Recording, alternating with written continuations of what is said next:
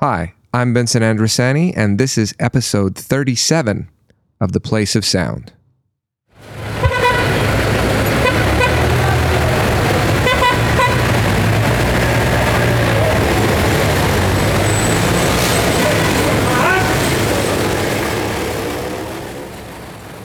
Thanks very much for tuning into this episode, and thanks also to those who've been following along through the last few episodes of the show.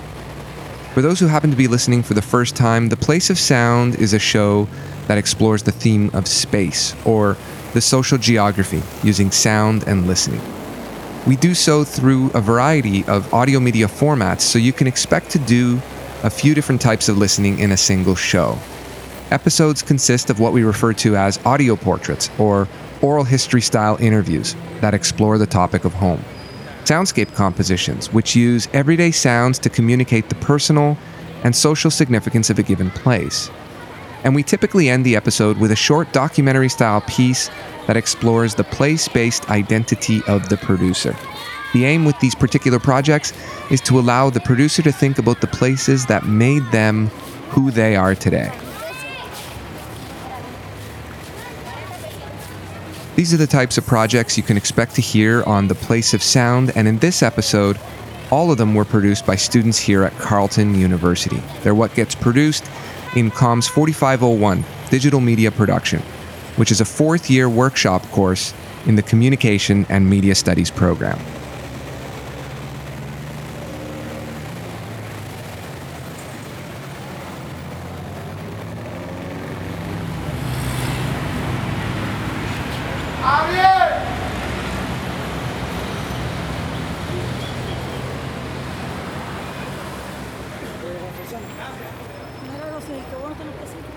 Before we listen to the projects, we're going to take a quick second to hear about a documentary podcast series produced by Megan Linton, an Ottawa based researcher and disability justice activist.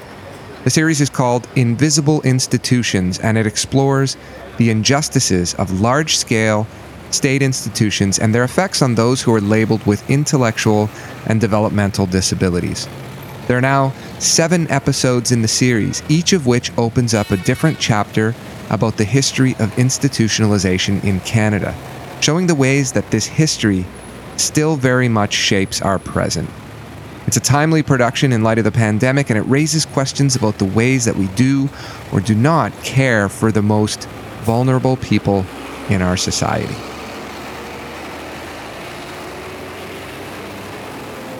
The following is a trailer for the series, which is available wherever you get your podcasts. To learn more about it, check out invisibleinstitutions.com or follow them on Twitter using the handle at INVInstitutions.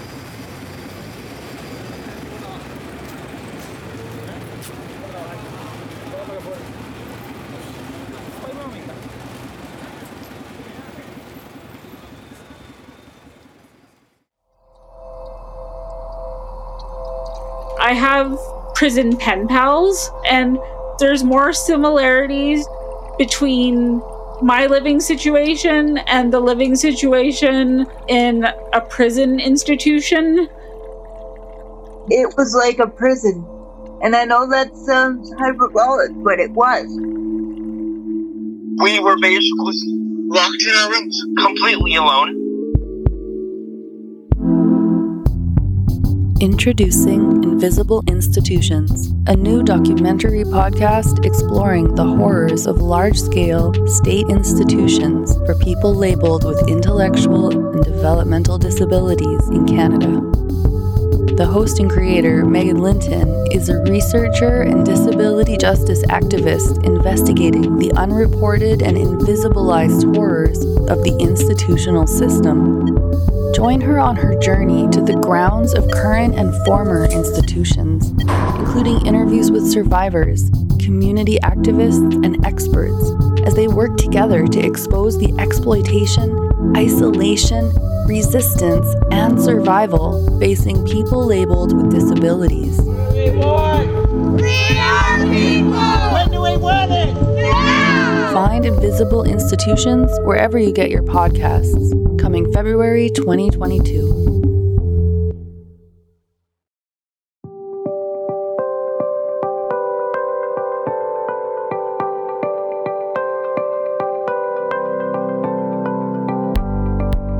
Okay, on to the projects. In this episode, we'll listen to an audio portrait, a soundscape composition, and an audio documentary. Three projects in total. The first is an audio portrait by Thomas Pouta titled From Nest to Nest. It consists of an interview that Thomas conducted with his friend Serena on the topic of home. In it, Serena describes what home means to her today, and in so doing, she questions whether or not she has a space that fits her description of what home is. The second project is a soundscape composition titled Food That's Good for the Soul by Emma Poole.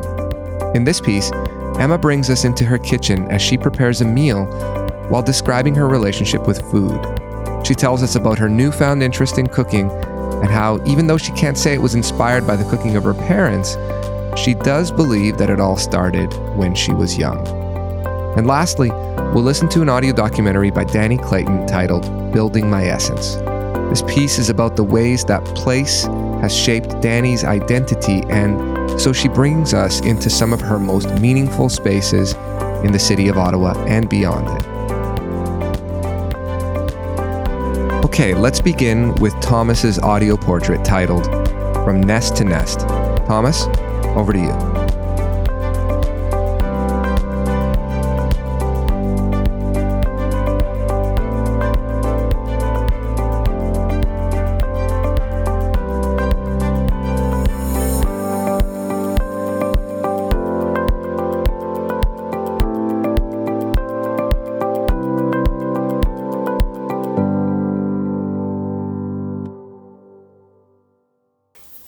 My name is Thomas P. I'm a student in my fourth year of Communication and Media Studies with a minor in English. This project is about how you grow after leaving the nest.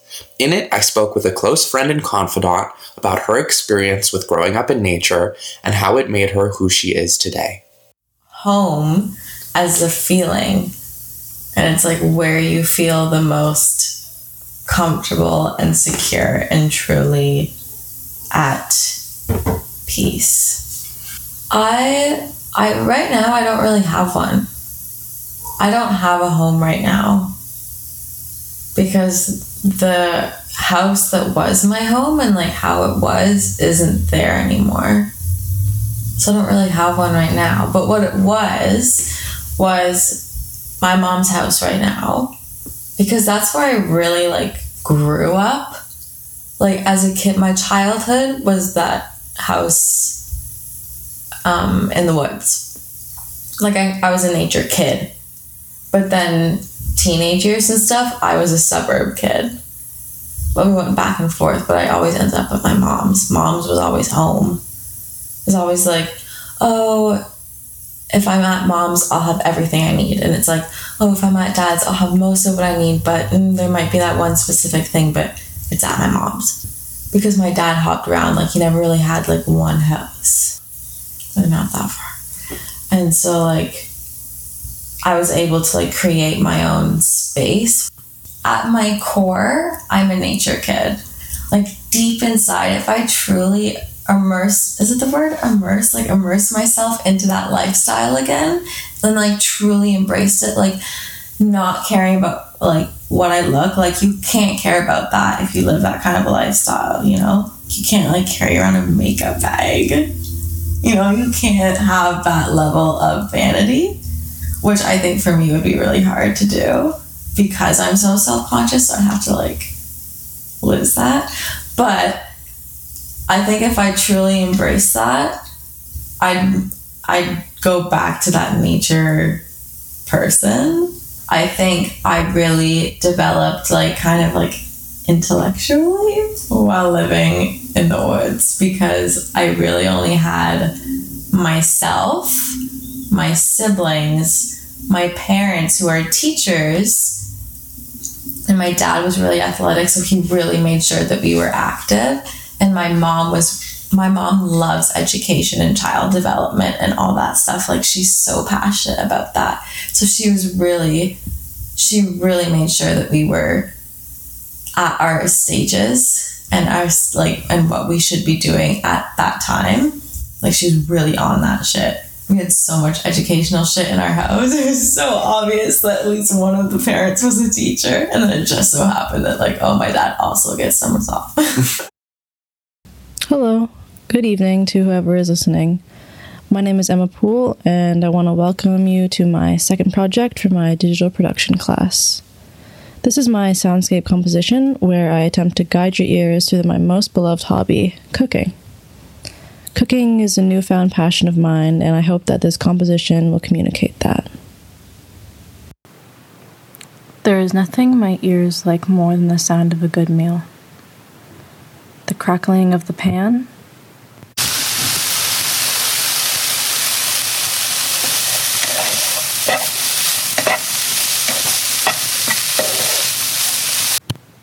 the bubbling of boiling water.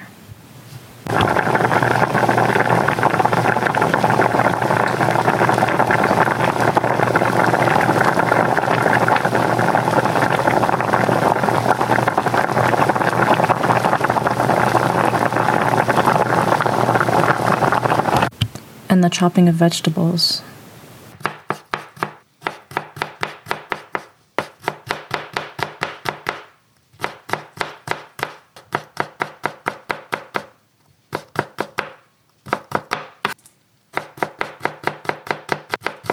My food journey has been a long one, so let's talk about it while I make a meal for my roommates.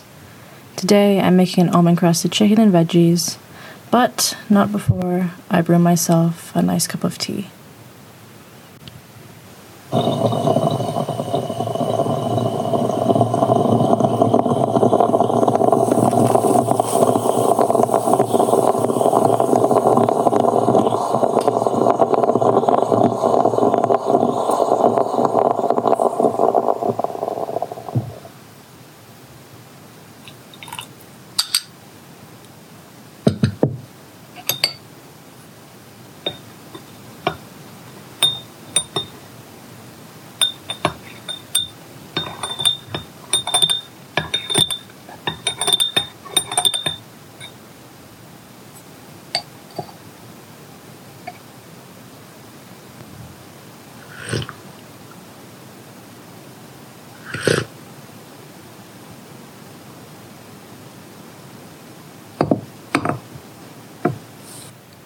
Growing up, food wasn't a big part of my childhood landscape.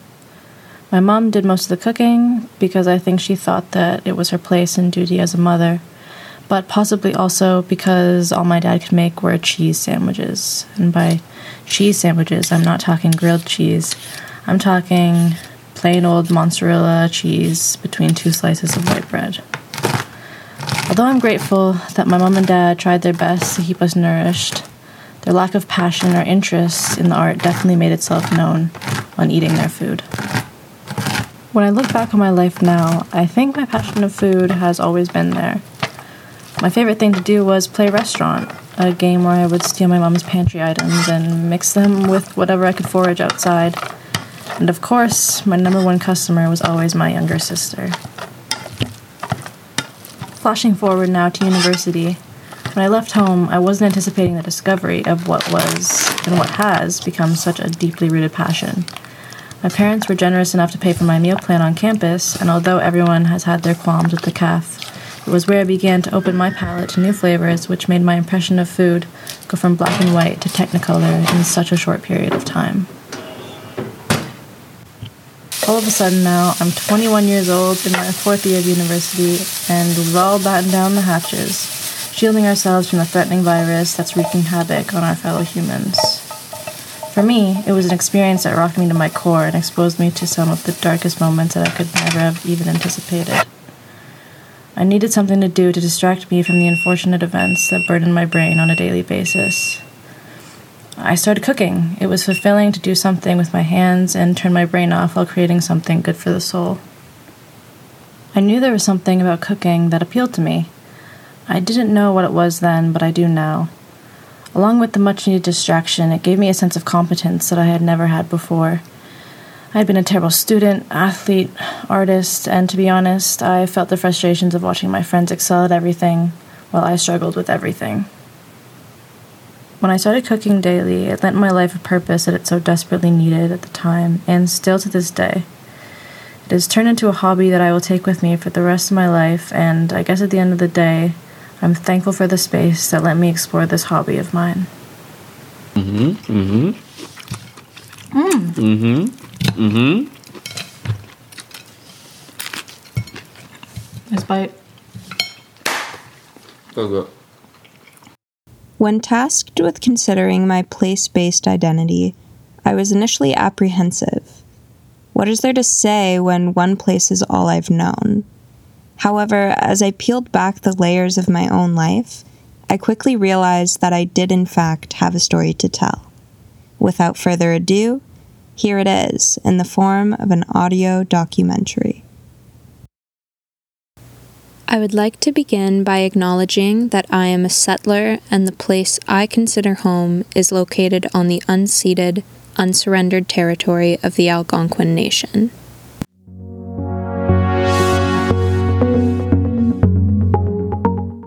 We were living in a small home in the Bridlewood area. It was very small, almost apartment size. So when we had you, that was three children, and we needed more space, so we decided to upgrade to a larger house. I am 21 years old and I have lived in Ottawa for 21 years. I grew up in the same house my whole life in a suburb called Kanata. As a child, I possessed a certain duality. At school, I led every game on the playground and chatted the most in every classroom.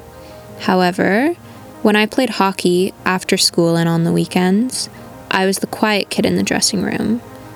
Despite my reserved nature, I loved being at the rink playing hockey. In fact, my mom Rochelle explains that it was something I had been wanting to do from a young age. Ever since you were a baby, you were at hockey arenas watching your older siblings play hockey, so there was no question that you were going to follow in their footsteps. You were you were so interested in it that we had to start you in ringette at the age of 3 because you were too young to play hockey. While I played hockey all over Ottawa throughout the years, my team's home rink was the Kanata Recreation Centre, also known as the KRC. Only a two minute drive from my house, this is the arena where I spent the majority of my time. I was happy to be there because I viewed hockey as a simple source of enjoyment. While that certainly was a big component of the game, I now realize that hockey was the vessel through which I built the foundation of who I am. While I sat quietly and observed my surroundings, I began absorbing lessons about teamwork, responsibility, grace, and leadership. Most of these lessons were enacted by the coach I had for any given season. Some coaches took a colder, professional approach to their leadership. They prioritized punishment to achieve their desired results, such as making us skate laps after a poor performance in a game. Other coaches took a friendlier, more positive approach to the job. They praised successes and normalized failures, fostering a supportive and encouraging environment for young girls to grow in. One of these positive coaches who I was fortunate enough to have for numerous years was Coach Mike. Unconsciously, as I walked through the doors of the KRC on a weekly basis, I was making note of Coach Mike's approach to leadership. Returning back to the KRC now at 21 years old, numerous years past the prime of my childhood hockey career, I am faced with memories. As I walk into the B rank, I see the practice where my teammates and I were stressed about a big upcoming game. In the last 15 minutes, Coach Mike set up a game of hockey, soccer, baseball, and we were overjoyed and skated around frantically with smiles plastered on our faces. I make my way to the A rank and I see the bench where I was hard on myself for making a bad play. Coach Mike came over, walked me through the play and what I could have done differently, and ended it with a joke and a smile. I started my next shift feeling confident and reassured. With the loud ping of a puck hitting the glass in front of where I stand, I am brought back to the present moment. I take one last nostalgic lap around the arena before leaving.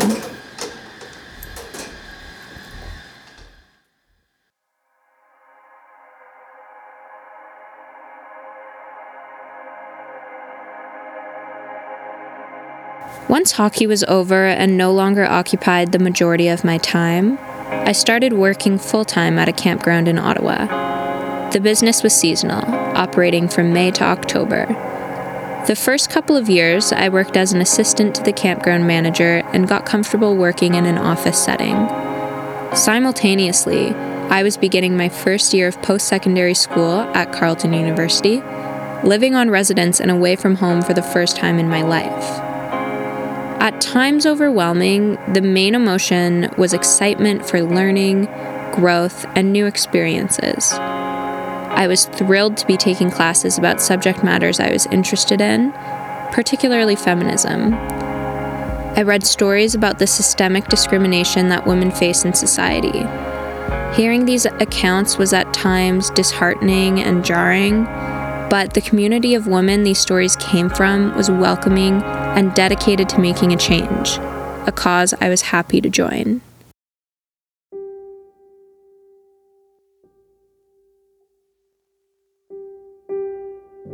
On the morning of December 2nd, 2018, I received some bad news from an old teammate. Coach Mike, who had been battling brain cancer, had passed away. Disoriented, I skipped class, put my AirPods in, and left my residence room. Before I knew where I was headed, I found myself at the water on campus. The continuous rush of waves drowned out my thoughts. I sat in the snow and began to process my grief.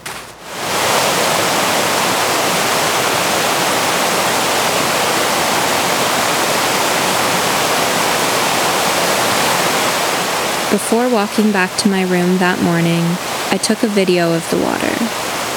To this day, when I'm feeling overwhelmed, I go back to that video and let the waves soothe my worries.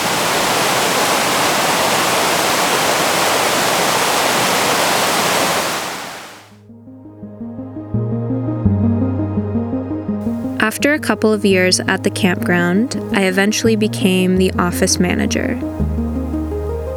I was excited to take what I had learned about admirable leadership qualities and implement it with my team. I had the experience, the responsibility, and the determination to rise to the occasion. However, not everyone agreed that I was up to the challenge.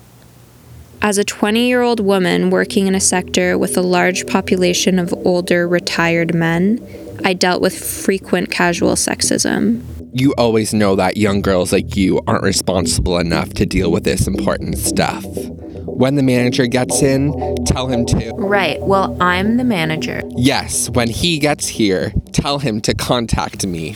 What I had been learning about in the classroom was happening to me. The first couple of times, it threw me off my game. I got very upset at the audacity of these men. Watching them happily walking away after spewing overt sexism was difficult to deal with.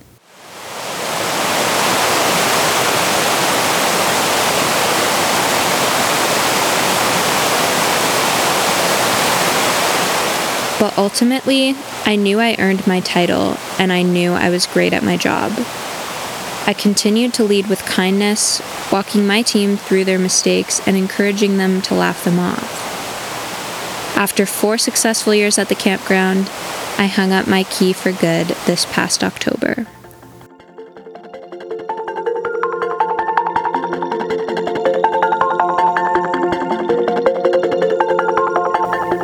Looking forward, I will be graduating in the spring and plan to spend some time traveling.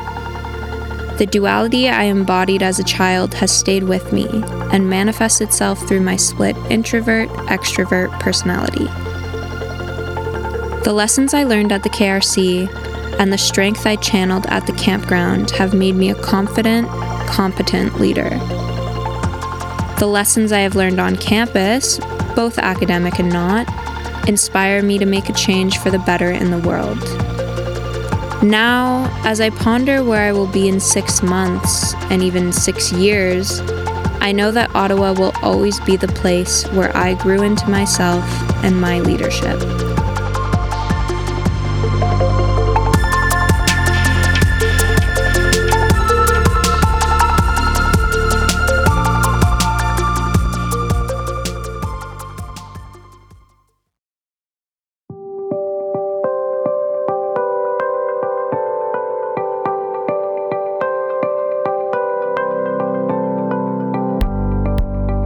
Thanks very much for tuning in to this episode of The Place of Sound. But before I sign off, a couple of quick notes. A reminder that what we've listened to here on this show is only a fraction of the work produced in association with this project.